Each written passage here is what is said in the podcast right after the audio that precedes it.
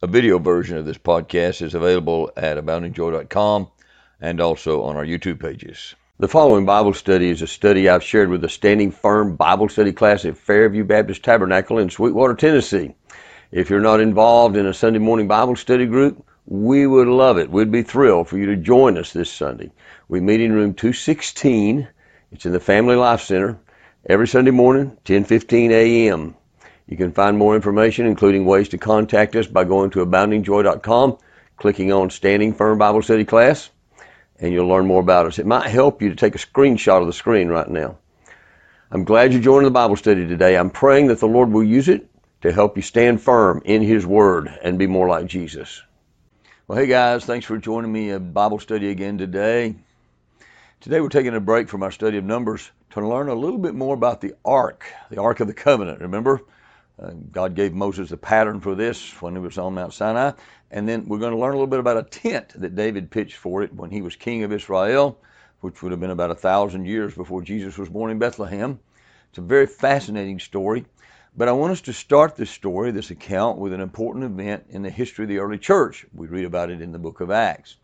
Somewhere between 17 and 19 years after Jesus died on the cross to pay for our sins, and rose again from the dead to prove that his death had been accepted and, and had done what he came to do, and that was to conquer sin and death and hell and the grave and Satan, it became necessary for the early Christians to have an extremely important business meeting. They were struggling with an issue that was causing a lot of problems in the early church. We read about it in Acts chapter 15. Paul and Barnabas had just completed their first missionary journey many Gentiles had come to know Jesus. But there was a huge controversy festering inside the church.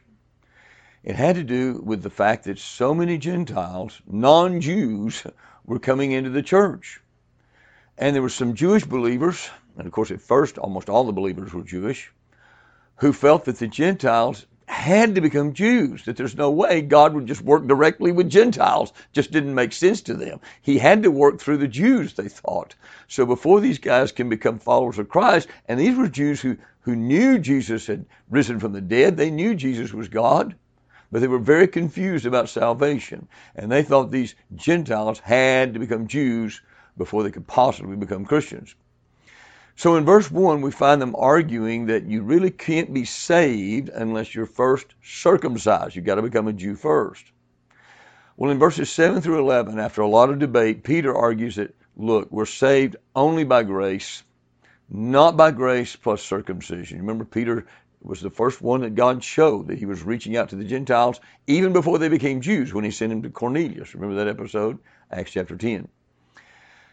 So finally, in verse 13, after all the discussion is over, James, you remember James, he's the half brother of Lord Jesus, same mother, different father, but he's the pastor at the Jerusalem church at this time, and he gives his decision. And you can find his decision, verses 19 and 20. And of course, you know his decision. His decision was Gentiles don't have to become Jews, they don't have to be circumcised in order to be saved. But in arriving at his decision, he quotes from an Old Testament prophecy. It's from the words of Amos, the prophet Amos. So let's read what James' response is, and we'll read it beginning in verse 13 of Acts chapter 15. And after they had held their peace, James answered, saying, Men and brethren, listen to me. Simeon, that's Peter, has declared how God at the first did visit the Gentiles. Of course, that was Cornelius to take out of them a people for his name. And to this agree the words of the prophets as it is written. And now he's going to begin to quote from the prophet Amos. Verse 16 After this I will return and will build again the tabernacle of David, which is fallen down. And I will build again the ruins thereof, and I will set it up that the residue of men might seek after the Lord, and all the Gentiles upon whom my name is called, says the Lord, who does all these things. Known unto God are all his works from the beginning of the world. And this prophecy is from chapter 9 of the book of Amos. Amos chapter 9, verse 11. Amos was an Old Testament prophet, of course, who prophesied before the destruction of the northern kingdom of Israel. You remember the northern kingdom was taken away captive and pretty much destroyed by Assyria in 722 BC. Most of the scholars who study Amos say that his book was probably written around 760 BC. So James is quoting a prophecy that God had given Amos about 800 years before this meeting that James is leading there in the city of Jerusalem. And this is what Amos wrote. Verse 11 In that day I will raise up the tabernacle of David that is fallen, and close up the breaches thereof, and I will raise up his ruins, and I will build it as in the days of old, that they may possess the remnant of Edom and of all the heathen, that word could be translated Gentiles, which are called by my name, says the Lord who does this. It's interesting. He's talking about Gentiles called by his name. Amos prophesies this. So in Acts 15, 16, God tells us he will rebuild the tabernacle of David, that he will set it up or restore it. Restore. Some translations translate this restore. And the word restore is a fascinating word when you study the, how it's used in the Bible. You will find that when God speaks of restoring something, quite frequently he means I'm not just going to put it back like it was, I'm going to put it back better than it was. It's going to be greater, it's going to be more awesome than before. Let me give you some examples. In the prophets, in the Old Testament prophets, they often prophesy the millennium when Jesus comes back and reigns on earth. And they often compare it to a restored Garden of Eden. You can find that in Isaiah and Ezekiel. But we know it'll be much better than the Garden of Eden. I mean, the Garden of Eden sounds wonderful, doesn't it? But in the in the millennium, when Jesus sets up his kingdom, Satan won't be able to get in at all, and we're going to have glorified bodies. It's going to be incredible. It's going to be wonderful, much better than the Garden of Eden. When God allowed Satan to take away all that Job had, you remember the, the study of Job in, in the Old Testament book of Job. At the end of Job's affliction, you remember God restored back to Job what he had before, but it says not just what he had, he restored twice as much to him as he had before. It was much better, his situation at the end. You remember when Samson, God restored Samson's strength. You know, he, he killed more Philistines in his death than all the Philistines he'd killed earlier in his life. Samson, of course, was not a faithful man for the most part, but God used him. And when God restored his strength, he restored it even greater than it had been before. In the Old Testament, if a man was found guilty of stealing, he had to restore what he stole, but it wasn't just what he stole. Remember the principle? Sometimes it was twice as much he had to restore, or sometimes four times as much, occasionally seven times as much. That's spelled out in Exodus 22 and Proverbs 6. You remember the Syrian Naaman who had leprosy? God healed him. Remember that episode? When his flesh was healed, it, it was restored, but it wasn't just like he had before he had leprosy. He says it was restored like the flesh of a little child, like, like incredibly good, fresh skin. so you get the idea. That's that's kind of the way God does things. So whatever this tabernacle of David was, God says He's going to restore it or rebuild it. And if God follows the pattern that He usually seems to show us in the Bible, we suspect that means something even better and greater and more awesome than before. Now, we need to go back in history a little bit further to understand what James and Amos were talking about, okay? You remember, and we've studied this recently in our study of Exodus, around 1446 BC, Exodus chapter 19, God called Moses up on Mount Sinai. Remember this? And while he was on Mount Sinai, God gave him the Ten Commandments on tablets of stone, remember? But he also gave him something else. You remember what else he gave him? Can you remember? well, he gave him the pattern for the tabernacle while he was up there on Mount Sinai, including the Ark of the Covenant. Now, we studied the tabernacle sometime back, and sometimes we'll call this tabernacle the tabernacle of Moses, not because it was Moses' idea, it was God's idea, but God gave it to Moses, and God used Moses to construct this tabernacle, gave him the vision of what it's supposed to be. We studied that a few weeks ago. God said the tabernacle was supposed to have three sections the outer court, and then the holy place, only the priest could go in there, and then the Holy of Holies, or the most holy place, only the high priest, one time a year. And in that Holy of Holies, which was, of course, the Day of Atonement, in the Holy of Holies was the most sacred item in all of Israel, the Ark of the Covenant. The Ark of the Covenant was a box. It was about four feet long, a foot and a half high, a foot and a half deep, overlaid with pure gold. Within that box, God told Moses, put the tablets of stone with the Ten Commandments. On top of the box was a lid of pure gold, solid gold, called the mercy seat. And the golden cherubim at either end, facing one another with the faces toward the mercy seat, their wings arched up over the mercy seat, touched at the center. And in Exodus 25, 22, God said these very important words. He said, There, at the mercy seat, there I will meet with you, and I will commune with you from above the mercy seat, from between the two cherubims which are upon the ark of the testimony, of all the things which I will give you in commandment unto the children of Israel. Do you hear what God's saying? God's saying, I'm choosing to establish my presence as far as you're concerned, Moses, on earth. Now we know God can't be located in one place. God fills heaven and earth. But he chose to speak and communicate to Moses from this place, the mercy seat, atop the Ark of the Covenant between the cherubim, God said, That's where I'm going to speak to you. That's where you're going to find me. That's where you're going to hear from me. Well, God led Israel through the wilderness. And About 40 years later, this would have been about 1406 BC, he's ready to, for Joshua to lead them into the promised land. And he'd already given Moses instructions for this, but they did it right. He instructed the consecrated Levites to take these special staves, they were overlaid with gold also, made for the purpose of carrying the ark, insert those poles, those staves, through the special rings on the ark, and then they carried the ark on the shoulders of these consecrated priests down into the swollen Jordan River. It was flood stage, and they walked down into the Jordan River, and immediately the waters drew back, and with the ark of God, the very presence of God on earth, right there in the riverbed, the waters drawing back, Israel crossed over into the promised land. Finally, in Joshua 18, we read that the tabernacle was pitched at a place called Shiloh, and the ark was placed in the Holy of Holies as a resting place there in the promised land. Here's Shiloh on a map. It's about 25 miles north of Jerusalem. And for the next 300 years, and this goes right through the period of Judges, the ark mainly remained right there in the tabernacle at Shiloh. Now, it was moved from time to time. Remember, that tabernacle was portable, that they carried it with them through the wilderness.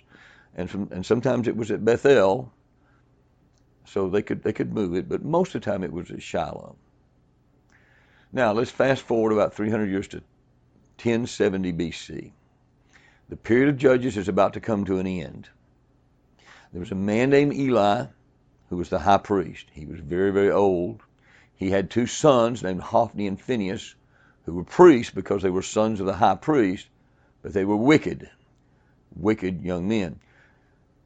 And we read in 1 Samuel chapter 2 that these two young men flagrantly disobeyed God. We're not talking about trivial things. It was horrible, ugly, blatant sin, even to the point of committing sexual immorality with women servants of the tabernacle. Very disgusting men. So that sets the stage. In, in 1 Samuel chapter 4, we find Israel at war with the Philistines. The Philistines were a perennial enemy of the, of the Israelites. And in verse 2, we find that Israel has been badly defeated in battle and they're really, really depressed. So someone comes up with a bright idea, and it's the last part of verse 3. Let's fetch the ark. Let's fetch the ark of the covenant of the Lord out of Shiloh unto us, that when it comes among us, it may save us out of the hand of our enemies. This was a horrible mistake. You see what they were trying to do? They were trying to use the ark as if it were a kind of magic box. They didn't have repentant spirits. They weren't looking to God in faith and trust, asking God for deliverance and help. They weren't looking to the Lord. They were looking to the ark and they were trying to use it like an amulet of some kind. And God, of course, will not be used that way. If we want to approach God and we want help from God, we don't take a magic box out. We repent. we trust Him. We come to Him and, and we seek His face in a repentant, humble way. He demands repentance. He demands godliness. He demands obedience. He wants us to trust Him and follow Him and let Him be the Lord. Now, guys, before we're too hard on those people, we got to remember there there are many people today who kind of maybe not consciously, maybe they're not thinking it through very well, but they're really trying to use church buildings and maybe church attendance the same way. You understand what I'm saying? If we just go to church, maybe it'll solve all our problems. well, the church can't deliver us any more the ark could deliver them. Only God can deliver his people, and he does it through his Son, God the Son, our Lord Jesus Christ. He's the only way. They were making a terrible mistake, and many people make the same mistake today. Now look at verses 4 and 5. So the people sent to Shiloh that they might bring from thence the ark of the covenant of the Lord of hosts, which dwells between the cherubim. And the two sons of Eli, Hophni and Phinehas, were there with the ark of the covenant of God. And when the ark of the covenant of the Lord came into the camp, all Israel shouted with a great shout, so the earth rang again. Now, listen, guys, some shouting is really wonderful. God tells us there's a time to shout unto Him with a voice of triumph and shout unto Him with a voice of praise. And we probably don't shout unto God enough. We're a little bit intimidated from about shouting these days, aren't we? But we got to keep this in mind. Shouting in and of itself is not necessarily genuine praise. If it's genuine praise, it's coming from a repentant heart, a pure heart. Yeah, these people were shouting all right, but it was all wrong. They were not shouting praise to God. Their shouting was probably more like the shouting that we hear when uh, your favorite team runs onto the football field and the stadium's full of fans screaming and shouting and excited that their football team is going to win this game. That's their attitude right now. Has nothing to do with honoring God. Look at verse 6. When the Philistines heard the noise of the shout, they said, What means the noise of this great shout in the camp of the Hebrews? And they understood that the ark of the Lord was coming to the camp, and the Philistines were afraid. For they said, God is coming to the camp. And they said, Woe unto us! There's not been such a thing heretofore. Woe unto us! Who shall deliver us out of the hand of these mighty gods? These are the gods that smote the Egyptians with all the plagues in the wilderness. Now, they didn't really understand the true God very well, but they knew his reputation, and it was terrifying to them. But they strengthened themselves in spite of their terror, and someone calls them in verse 9 to be strong and quit yourselves like men, O you Philistines, that you be not servants unto the Hebrews, as they've been to you. Quit yourselves like men and fight. And the Philistines fought. And Israel was smitten, and they fled, every man into his tent. And there was a very great slaughter, for there fell of Israel thirty thousand footmen and the ark of God was taken. And the two sons of Eli, Hophni and Phinehas, were slain. So now the ark of the covenant, the most holy item in all Israel, is no longer in the tabernacle of Moses at Shiloh. It's in Philistia. It's in Ashdod, the temple of Dagon. Eli, the high priest, at that point in time was really old. He was 98 years old. And when he heard what had happened, he simply fell off his seat, broke his neck, and died. Of course, Hophni and Phineas were both killed. And when Phineas's wife heard about it, she was pregnant at the time. The shock of the news of the deaths of Eli and Phineas and Hophni and the loss of the ark put her into premature labor and she gave birth to a boy, and she named him Ichabod, which means no glory. 1 Samuel chapter 4, verse 21. She named the child Ichabod, saying, The glory has departed from Israel. Because the ark of God had been captured, and because of her father in law and her husband. And she said, The glory has departed from Israel, for the ark of God has been captured. Israel could hardly imagine anything more shocking and horrifying than this. But you may remember this story if you've read it before. You, you, remember the ark doesn't sit very well with the Philistines. And in chapter 5, verses 3 and 4, we find their God, Dagon, you know, they'd set the ark up in Dagon's temple, but Dagon, God just caused that idol to fall on its face and break off his head and break off his hands before the ark. And then in verse 6, we read they had a terrible outbreak of tumors. And so the people of Ashdod decide, I don't think so. We don't need this. You know, let's let's send this somewhere else. So they sent it to another city of Philistia called Gath. And when it got there, they broke out with tumors as well. And they said, We don't want it here either. So they sent it to Ekron. the people of Ekron break out, not, not in tumors necessarily, but in panic because they knew what had happened in Ashdod. They knew what had happened in Gath. And they're saying, We don't want that thing. so the Philistines decide this ark is a curse. So after seven months, they put it on a cart, and the, and God just uses those cows supernaturally, guides those cows pulling that cart back to Israel. God's in charge of this thing. It's amazing. He's using some cows. It came to a town named Beth Shemesh. Here's Beth Shemesh on the map. And the people there got all excited. But they're still not reverencing God like He intends for them to. They treat the ark very irreverently and casually, and God killed a bunch of them. The Bible says a great slaughter, chapter 6, verse 19. So in chapter 7, the men of Kiriath Yearim came and took it to the house of Abinadab. Here it is on the map. By the way, there are three Abinadabs in the Bible. You may see them, and, and they're different men. Uh, there was, of course, this one, who's the man who took care of the ark. He took it into his home. There was another one who was one of David's older brothers, a son of Jesse. And then there was a third Abinadab who was a son of Saul, brother of Jonathan, who was killed with Saul and Jonathan by the Philistines later on. So this is not David's brother, and it's not Jonathan's brother. This is a different Abinadab. And it stayed there in Abinadab's house for many years, probably about 70 years altogether.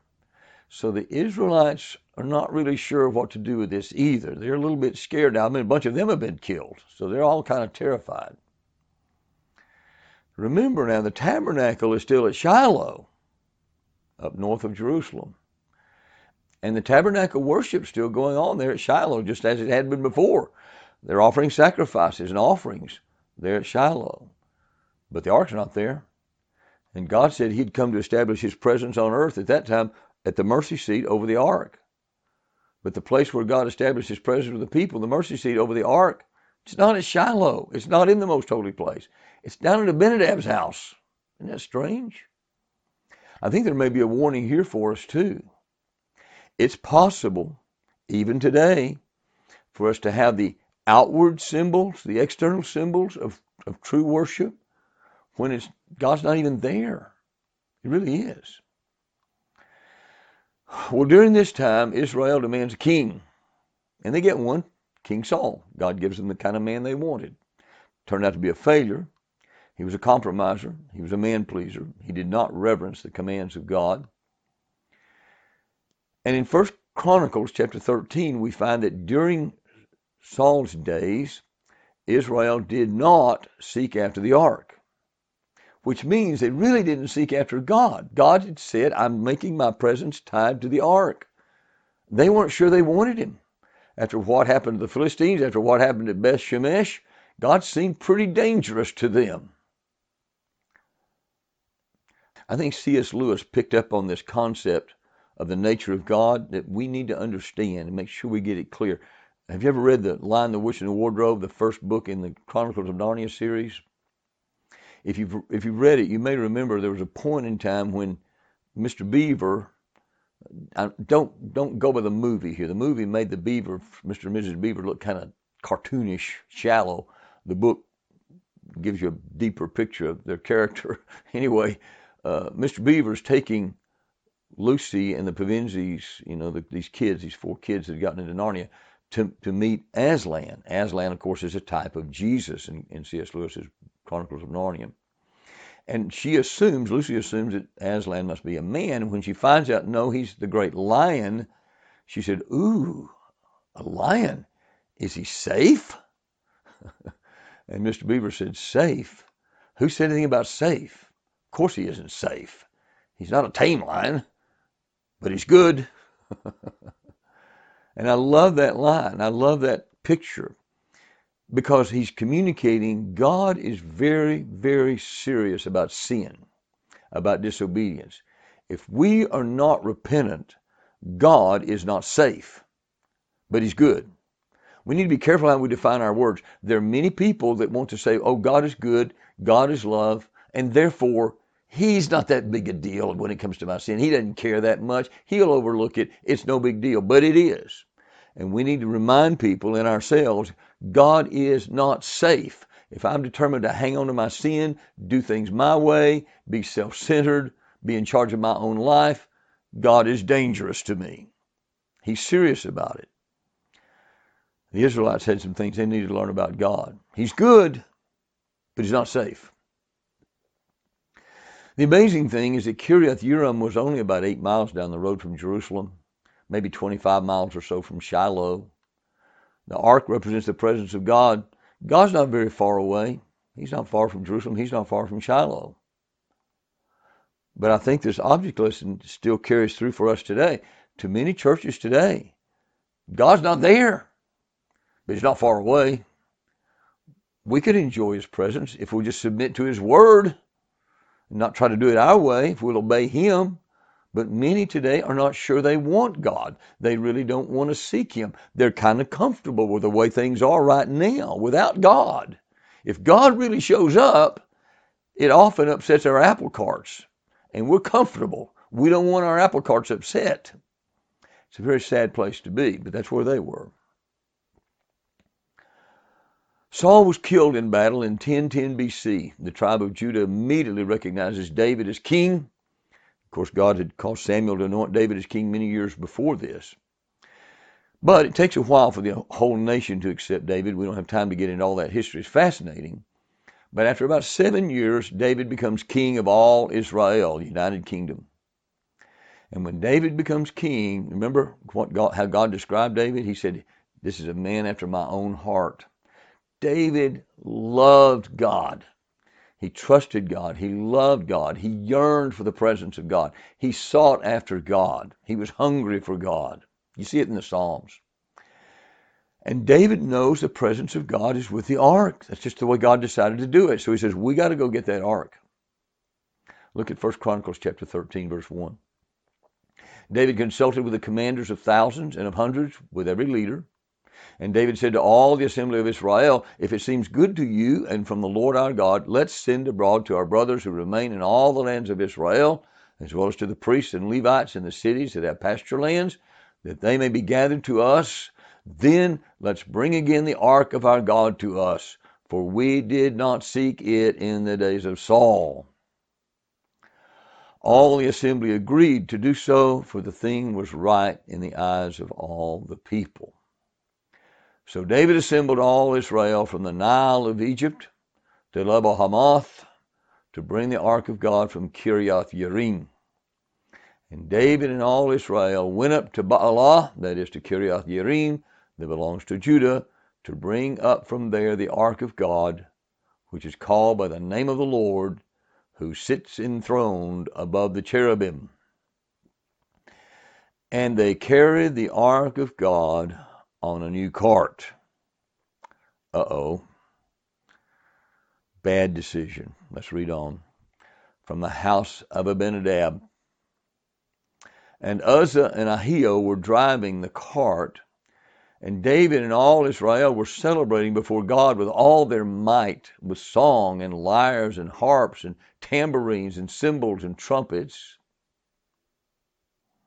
Now listen. David had a good heart.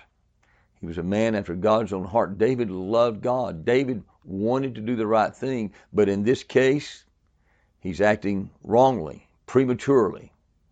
You know what David did? He used his logic instead of listening to God. He came up with what seemed to him to be a good idea. But what he's really doing is using man's method of transporting the ark instead of God's method. He put the ark on a brand new cart. That sounded like a noble thing to do. Brand new cart just for the ark. Seemed like a good idea to David. The only problem with it, God had already told his people how to transport the ark. And he's serious about his commands. It was to be carried only on the shoulders of consecrated Levites in those staves. Well, as happens so often with men's methods, it seemed to work for a little while. And they get as far as the threshing floor of a place called Kidon when the oxen stumbled and the ark almost fell off the cart. And Uzzah reached out to steady it, and God killed him right there on the spot, verse 10. They're having to learn a hard lesson. And we have to learn the same thing, guys. God is serious about his commands. It's dangerous for us to say, God, I think I've got a better way. I think my way makes more sense than your way. I don't think you really meant what you said. We'd better take the time to find out what God's way is and do it his way. Otherwise, we're headed for trouble. That was David's tragic mistake here. Well, David reacts to this. First, he's angry, verse 11. Then he's afraid, verse 12. So, once again, they said, what are we going to do here? And so the ark is staying now in the home of a man named Obed Edom, and it stays there for three months. That's in verse 14. During these three months, David gets into God's Word, and he learns God's way to carry the ark. In chapter 15, verse 2, he says, Then David said, None ought to carry the ark of God but the Levites. For them has the Lord chosen to carry the ark of God and to minister to him forever. So he figured it out when he got into God's word. Look, look down at verse 11. And David called for Zadok and Abiathar the priests, and for the Levites, for Uriel, Asaiah, Joel, Shemaiah, and Eliel, and Aminadab, and said unto them, You are the chief of the fathers of the Levites. Sanctify yourselves, both you and your brethren, that you may bring up the ark of the Lord God of Israel into the place that I prepared for it. For because you did it not at the first, the Lord our God made a breach upon us, for that we sought him not after the due order. We didn't look, we didn't seek him the right way. We tried to do it our way. Verse 14 So the priests and the Levites sanctified themselves to bring up the ark of the Lord God of Israel, and the children of the Levites bore the ark of God upon their shoulders with the staves thereon, as Moses commanded according to the word of the Lord. And David spoke to the chief of the Levites to appoint their brethren to be singers with instruments of music, psalteries, and harps and cymbals, sounding by lifting up the voice with joy. So, on the shoulders of these consecrated priests, the ark is brought into Jerusalem amid great sounds of praise. Verse 28 Then, thus all Israel brought up the ark of the covenant of the Lord with shouting, and with the sound of the cornet, and with trumpets and with cymbals, making a noise with psalteries and harps. Now listen carefully. Don't, don't miss this whole picture. The tabernacle of Moses without the ark is not in Jerusalem. It had been in Shiloh. They have moved it at this particular time to a town called Gibeon, not far from Jerusalem, but it wasn't in Jerusalem. But the ark the Ark of the Covenant is now in a place called the City of David, Mount Zion. By the way, the City of David and Mount Zion mean the same thing. They're both part of the city of Jerusalem. And originally, Mount Zion was, and the City of David was in the southeast quadrant of Jerusalem. Nowadays, the Jews will call Mount Zion the southwest quadrant, but in Bible days, it was the southeast quadrant. First Chronicles 16, verse 1 So they brought the ark of God and they set it in the midst of the tent that David had pitched for it. And they offered burnt sacrifices and peace offerings before God. So David pitched a tent or tabernacle on Mount Zion for the ark. And for 40 years during the reign of King David, the ark, God's presence, remained on Mount Zion in the tabernacle of David. And during those 40 years, a brand new type of worship was introduced and established among the Israelites. Now remember, the old Mosaic sacrifices and rituals, they're not gone. They're still going on. They're going on in Gibeon at the tabernacle of Moses, but God's not there. His presence at the tabernacle is at the ark of the covenant. And for 40 years, God is being worshiped on Mount Zion in Jerusalem in the tabernacle of David. In fact, in chapter 16, verses 37 through 40, we learn that David appointed Asaph. Do you remember Asaph? God used him to write several of the Psalms, I think about a dozen of them.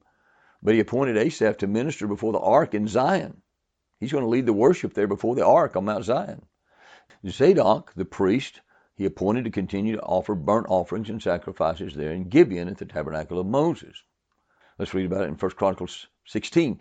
Verse 37 So he left there before the ark of the covenant of the Lord Asaph and his brethren to minister before the ark continually as every day's work required, and Obed Edom with their brethren, threescore and eight, Obed Edom also the son of Jeduthun and Hosah to be porters, and Zadok the priest and his brethren the priests before the tabernacle of the Lord in the high place that was at Gibeon.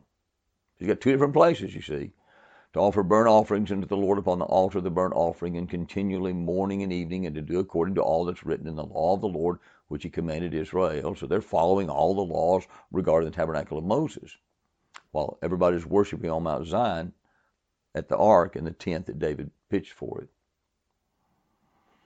But it's not meant to continue. Forty years later, after Solomon finished building the temple in Jerusalem, remember that's one of the first things he did after he became king after David's death we read in Second Chronicles chapter 5, verse 2, Then Solomon assembled the elders of Israel and all the heads of the tribes, the chief of the fathers of the children of Israel, into Jerusalem to bring up the ark of the covenant of the Lord out of the city of David, which is Zion. So it had been in the city of David in Zion all this time, and now he's gone to get it and bring it up out of the city of David, which is at Zion, and he put it in the temple that he had built just north of the city of David, just north of Mount Zion on the Temple Mount, and put it in the holy place there in the temple. So today we tend to use the word City of David and Mount Zion and Jerusalem almost as synonyms, and they were, I guess, in the very early days, but but the City of David and Mount Zion, even though they do refer to the same place, at least in Bible times, they certainly do. Jerusalem's a larger area; it covers more area than just the City of David or just Mount Zion. Originally, though, the city of David, Mount Zion, really was all there was to Jerusalem. And you can see it right here inside the red on that map. Notice Solomon's temple is just to the north there. See it on, on the Temple Mount. And as I said earlier, the Jews today refer to the southwest part of the city as Mount Zion. And so sometimes when you look at maps today, you may see new Mount Zion over in the western, southwestern part, and the old Mount Zion over in the southeastern part. But you can see the old city of David here outlined in black there on that map. So you get the picture. Mount Zion's part of Jerusalem, but there's more to Jerusalem than Mount Zion. But during those 40 years, the ark was not hidden behind the veil. This is important. God was approached directly. He was worshiped with praise. Many of the Psalms were written and sang in his presence on Mount Zion. Originally, there was no singing at all at Moses' tabernacle. But when Solomon finished the temple, the ark was put back in the Holy of Holies and the tabernacle of David was ended. But about 200 years after all of this, God prophesied through a herdsman, whose name happened to be Amos, that one day he would restore the tabernacle of David. And when he did that, he said, Gentiles are going to be coming in.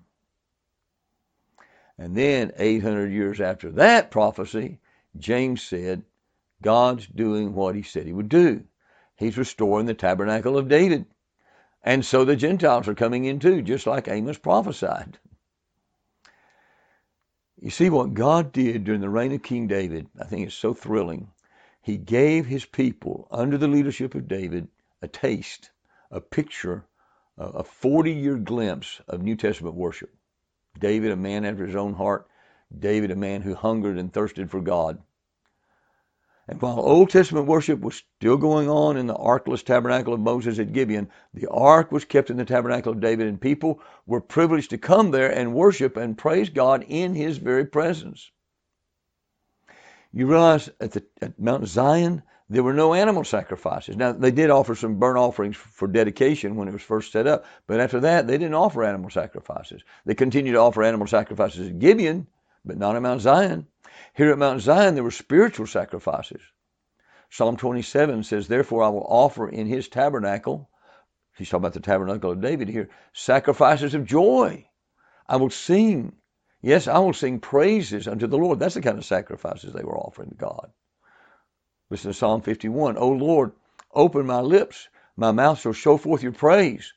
You desire not sacrifice. He's talking about animal sacrifice. Else I would give it. You delight not in burnt offering. The sacrifices of God are a broken spirit.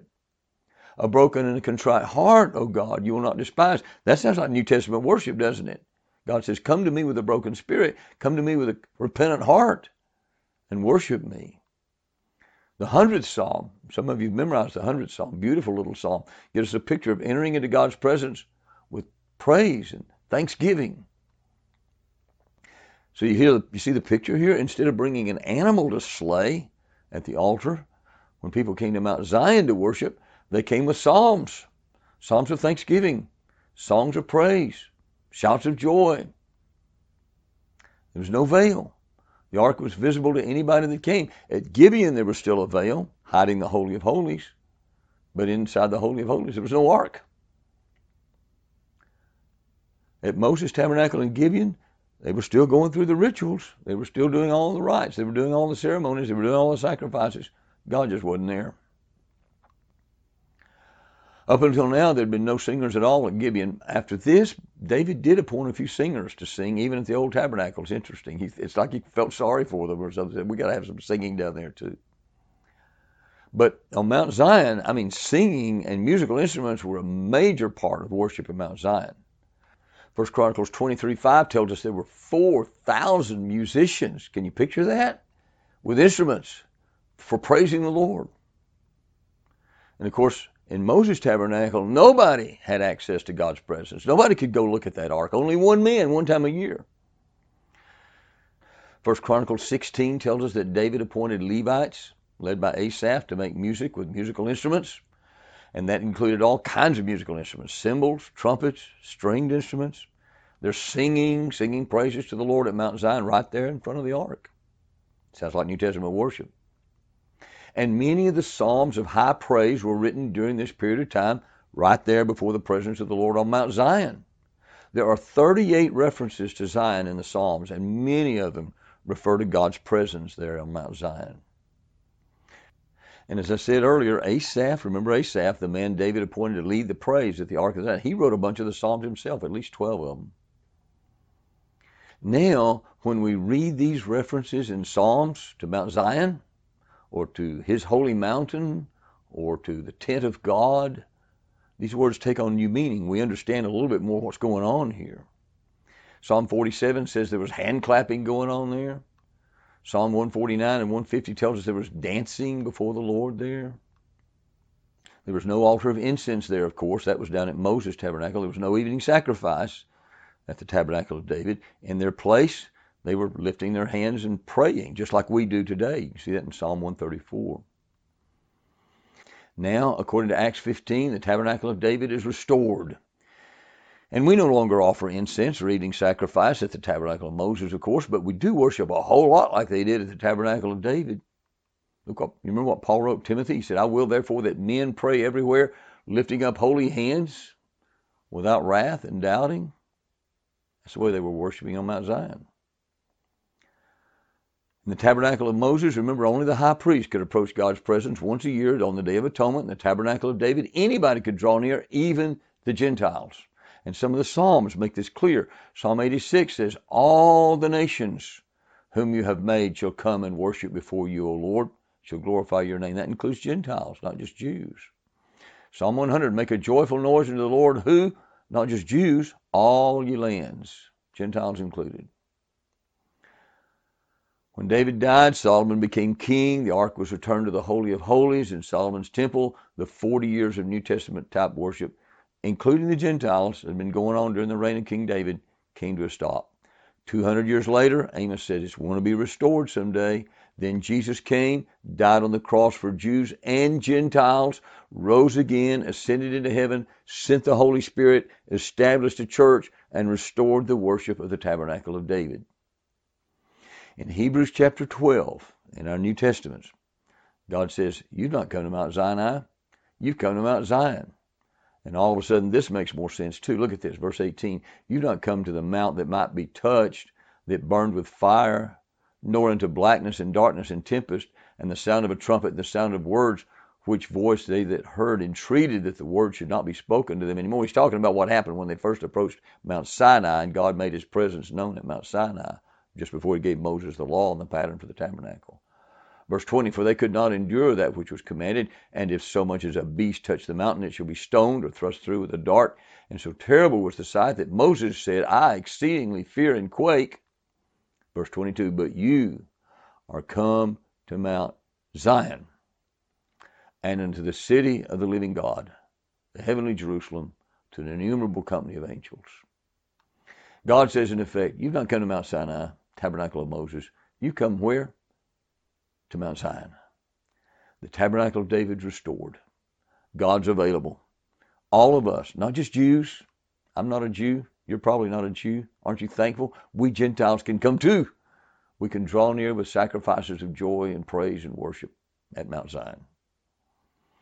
And I think at this point, maybe we begin to understand a little bit better, maybe with some fresh insight, why the Psalms have always been so precious to the church if you think about it, in the Old Testament, probably the most precious part of the Old Testament to many, many, many Christians through the centuries have been the Psalms. They still are, aren't they? They're precious. Why? They're written for worship at Mount Zion, not for the tabernacle of Moses. They're written to help us in the in the church age now, when the tabernacle of David is restored. They help us worship God. They help, help us worship Him in spirit and in truth, like Jesus said we're supposed to worship Him. Now, there's still people today who are not worshiping at Mount Zion, at the Tabernacle of David. They're still worshiping at Gibeon, symbolically, you know, metaphorically. Their worship is lifeless. You know what I mean? It's empty. It's a ritual. There's no joy there. There's no heart there. They're not really excited about God. They're just going through the motions, hoping that God will be happy if they go through the motions. But at Mount Zion, there's this hearts on fire kind of praise. You know what I mean? People are excited about God. They're singing, they're rejoicing, they're giving thanks before the presence of God. And we need to ask ourselves, where are we worshiping? Am I worshiping in Mount Zion? Or am I just going through the motions at Gibeon? am I truly experiencing the presence of God when I worship Him? Or am I just going through the motions? You remember how David worshiped? You can see this many places, not just in the Psalms, but in, in the accounts of David and Samuel. David worshiped with all his heart. You see that over and over. He worshiped with all his might before the Lord at Mount Zion. He danced. He sang.